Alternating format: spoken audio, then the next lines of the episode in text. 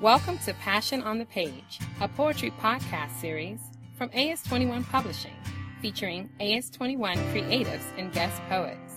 Today's featured poet is Sheila E. Bowler, author of What This Black Woman Knows.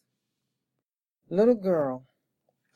Where is the little girl I've lost beyond the years? Her glowing smile and innocence I yearn to feel again, to hide behind her purity and cry without any shame, to learn from my wrongdoings with no one pointing to blame. The memories I store within is what I hold from her. She made me feel brand new, just like morning dew.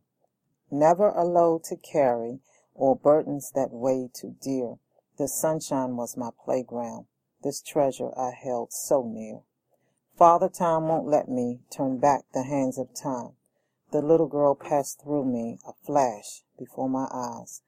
I'll try to savor the moments a young woman I have become, but still I miss that little girl in which I have come from. And now for the story behind the poem. What made me write this poem is growing up, thinking back, looking at the times that we're having now, and when my memories, it's like, oh, they were great. And a lot of times I just want to go back to a little girl. Great memories. Thank you for listening to Passion on the Page, a production of A S twenty-one Publishing.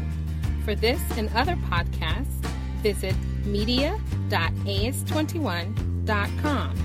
If you would like to be a guest poet or become an A S twenty-one creative, visit A S twenty-one dot com. Copyright two thousand fifteen, A S twenty-one Publishing, L L C. All rights reserved. A S twenty-one Publishing. What do you want your book to be?